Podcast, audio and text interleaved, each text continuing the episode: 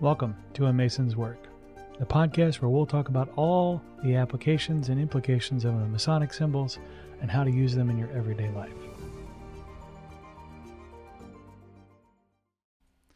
So I talk a lot about the Masonic symbolism, and, you know, all the episodes that are up so far of that are great for those purposes.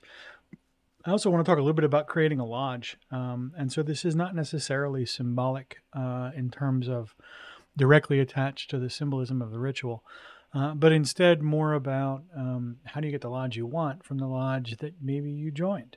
And so what does that, uh, what does that look like? What does it mean? Uh, we're going to talk about that in uh, these little mini episodes that I'm doing.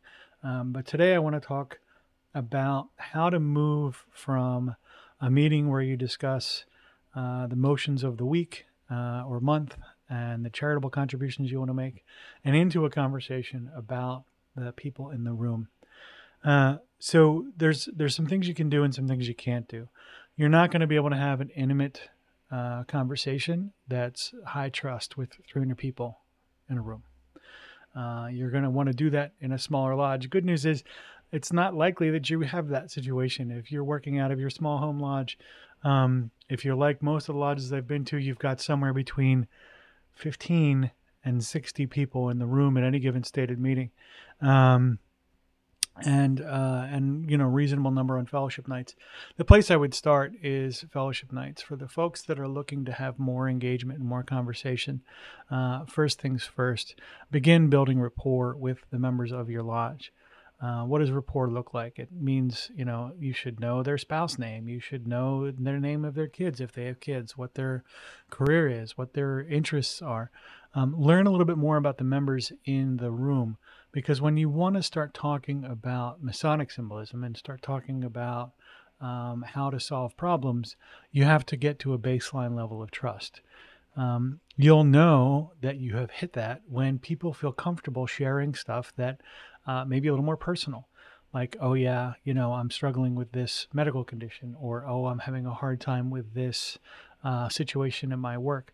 When folks start volunteering that type of information, that indicates at some level that you've gotten to a point of trust where they feel comfortable doing so. Um, As you begin building that rapport and building that trust, you can then start to go into conversations uh, that may be more um, uh, difficult or challenging, where you can talk to each other about uh, stuff going on in your life, where you can talk to each other about what your Masonic goals and objectives are. Um, like I may have mentioned, I don't know if I've mentioned it on uh, on the podcast yet, but I uh, I mentioned it to a brother earlier in this year that I really wanted to get uh, a grip on my twenty-four inch gauge. I really wanted to better uh, show myself some care, uh, the self-care conversation. And uh, in order to do that, I needed to develop some discipline and some some repeated behaviors. And that person uh, from my lodge is regularly checking on me now, like, hey, You met, you know, you said you wanted to do this. Are you doing it? Um, and so it's working out really, really well. Uh, and the results are visible, so that the, the checkup's no longer like, hey, have you been keeping up with it? With now the feedback is, hey, I can tell it's working. So uh, as you go through and you start to build those relationships, you're going to find that you build a lodge in the process. And we'll talk more about that in future episodes, about how you can elevate the trust level in the room. Uh, and, and what you can do on the receiving side of that trust as well.